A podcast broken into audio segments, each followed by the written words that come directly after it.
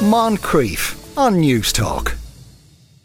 Netherlands put a ban in place earlier this year. The UK has plans to do it, and Sinn Féin TD Mark Ward is to introduce proposed legislation here later this summer. What's at issue is nitrous oxide, often called laughing gas, which is being used as a recreational drug. It's cheap, easy to get, and widespread. Mark joins us now. Afternoon, Mark. Thanks, Sean, and thanks for having me on. Uh, so, I suppose there's no kind of hard figures on how widespread the use is, but uh, certainly anecdotally, there's a lot of people see these little canisters all over the place. You only have to walk through any housing estate, any green, any green area in, in Dublin, but it's outside Dublin as well, and you'll see discarded canisters of nitrous oxide, as you said, commonly known as laughing gas, discarded all over the place. There has been evidence there recently in relation to the amount of people who are presenting to the adolescent addiction services in, in Dublin. They've seen a 175% increase in the amount of young people presenting looking for help with nitrous oxide. That's a 175% in, increase in one year. Oh my word! So twenty-two percent of all people that are presenting to the adolescent addiction services have said they have used nitrous oxide in the past or are currently using it. Uh, and the the uh, and it seems as if it's it's part of its popularity at least is because it's so cheap. It's cheap and it's easily available. You can you can pick up uh, when they first came out, they were small eh, single use canisters known locally as silver bullets, and you might see them discarded around. These were relatively cheap. You could pick up these for a couple of euro. They've been replaced by these bigger canisters now, um, and they're going for 40 euro uh, on the on the black market. And uh, if you get an unscrupulous dealer, they might do you a deal of three for 100 euro. So that's what's going around in my area. Right. And, and, and I suppose the thing is, the, the, legislation around it is muddy because nitrous oxide is used for completely mm. legitimate purposes yeah. as well nitrous oxide is used legitimately. It's used in the catering industry as a propellant, say for whipped cream, and it's also used as an anaesthetic in the in say dental industry. It's a mild anaesthetic, so dentists may use that as well. So it's a it has legal uses, and yeah. that's where the grey area comes in. It is illegal, however, to sell it for human consumption, but it's proven that it's been sold for human consumption. Is is the problem that the the guards have? Yeah, and, and because I just had a kind of cursory look on eBay. You can mm. buy it on. And now I don't know whether they'd send it or whether you have to. But there was no, there was nothing on eBay about you had to prove it was for legitimate purposes or anything. You could just buy a can of it. Absolutely not. In fact, Amazon, in fairness to them, they banned the sale of that in Ireland in 2021 themselves after numbers of complaints. But you can go online and, and you can buy that online and get delivered to your home. And there is no restrictions at the moment in that. Right, and uh, also I understand, like the pan, did the pandemic have something to do with this in the sense it was harder for people to get their hands on other drugs, so nitrous oxide had a bit of a surge in popularity. I don't know whether it was harder to get their hands on other drugs. It was, it was more there was a lot of young people that were without the structures, the normal structures that he had. So yeah. schools, clubs, um, social occasions weren't there, and they were at loose ends. And and unscrupulous dealers would have played played on this and introduced nitrous oxide to them. Yeah, and like if it comes in, how how do they take it if it comes so, in a can? So it's inhaled. So it's in, it's inhaled in the big can. It's in, it can be inhaled directly, but more it's more commonly used in balloons. So you often see discarded balloons in relation to uh, beside this. So it's been in it's it's been injected. Probably the wrong word I'm saying, but it's being put into the balloons and then it's inhaled from the balloons then into into the young person. And how long does it last for? The effects so of it? It's a quick hit. So what it does is it, it shuts down oxygen. It's very quite dangerous. So it shuts down the oxygen to the brain uh, for a, for a brief period of time, and that causes this euphoria of what's known as the laughing gas experience for the for the young person. It's a quick, very very quick hit, but it could have long term consequences. Yeah, also not just uh, uh, addictive ones, but uh, as I understand, it can create neurological problems with kids as I, well. I was on a panel with a neurologist from the Mater Hospital there just before Christmas in relation to this as well, and she explained that young people were turning up at the at the Mater Hospital with problems with their in their extremities, as in the feelings, numbness, uh, loss of balance. There was also mental health issues associated with this. There's also respiratory problems that are associated with this, and that there could be long term neurological problems associated with the use of nitrous oxide. And we'll only know that in, when when we have long term uh, yeah. uh, information on that. And that's that's the problem. I often say that young people are, are, are playing Russian roulette when they're taking this because they don't know how it's going to affect them until they actually take it. And in terms of the legislation, then, it's yeah.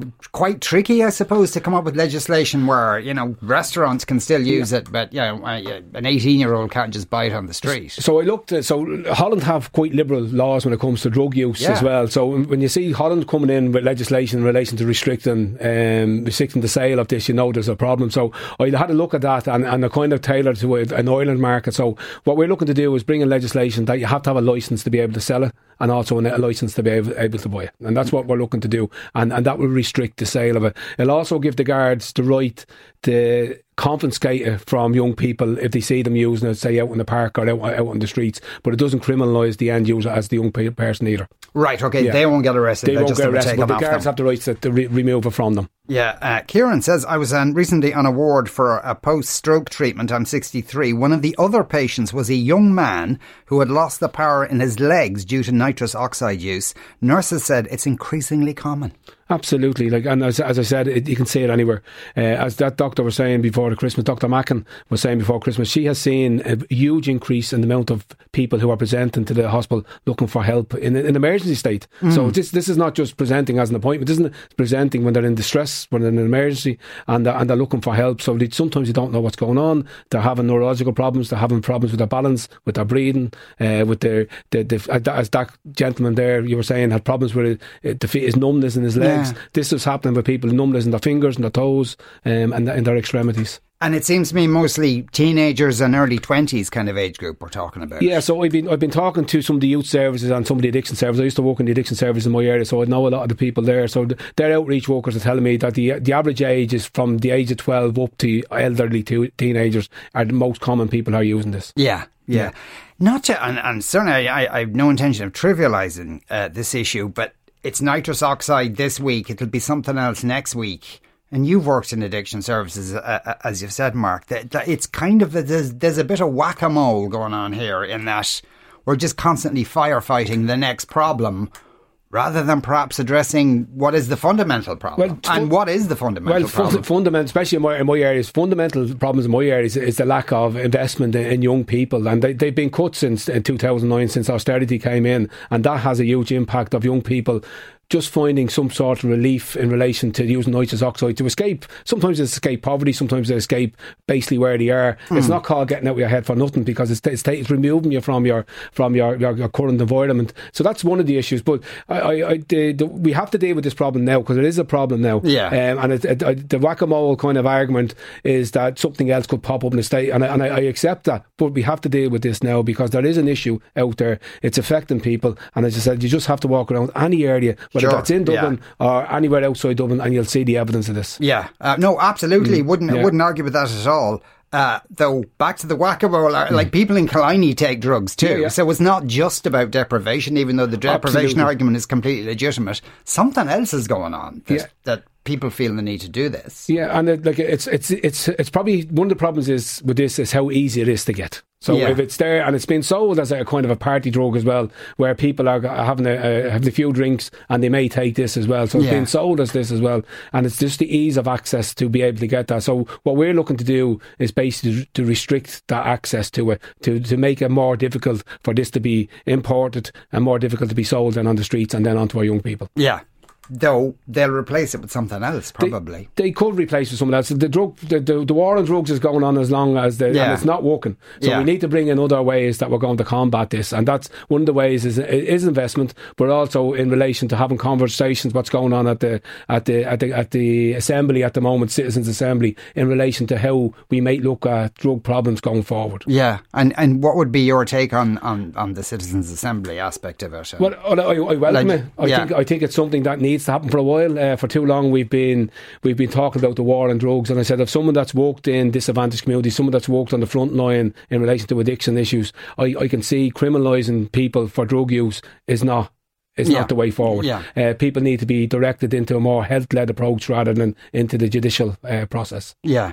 So does that mean legalising it well, or some of it? There, there's a whole argument in relation to whether legalising it or regulating it and all that kind of stuff. And that's when I'm hoping the Citizens Assembly comes up with some solutions in relation to that. So I'm looking forward to the outcomes yeah. of that. Okay, but you wouldn't have an opinion on this? I have, I'd have an opinion that I'm looking forward to see what the Citizens right. Assembly come out and okay, say. Yeah? But would you share your opinion on the, on the subject of legalisation or regulation? Well, what I said, I would like to see if somebody is has a problem with drugs, it should be a health led approach rather than a judicial approach. But the problem with that at the moment, we could bring in that model now, but mm. we haven't got the appropriate service in place to, to give deliver that health led approach, then we're in trouble. So there's no point bringing in a model like, like say in Portugal, where people are directed into maybe rehabilitation, into addiction centres, wherever it might be, instead of into prisons, because we simply haven't got the proper addiction services and rehabilitation services here at the moment, and that's what we need to do. We need to resource them services. Right. Okay. So we need both. So you'd be looking at it from the point of view we need both things side by side, or it's pointless. It, absolutely. Absolutely. Yeah. Yeah. Okay. So the, the, this proposed bill, this isn't until after the summer recess. Well, I'm hoping this beforehand. It's in with the Bill's office at the moment. There's just one or two things that iron out, and I, am hoping to introduce this in the, probably in the next three to four weeks. So yeah. I'm hoping before the summer recess that goes in. Have you had any indication from the government how they might feel towards well, this? I, this is not something I'm looking to go to war on the government. But yeah, I think this sure. is this is sensible legislation. Um, I've already I've already spoke about that. I was going to be introducing it with the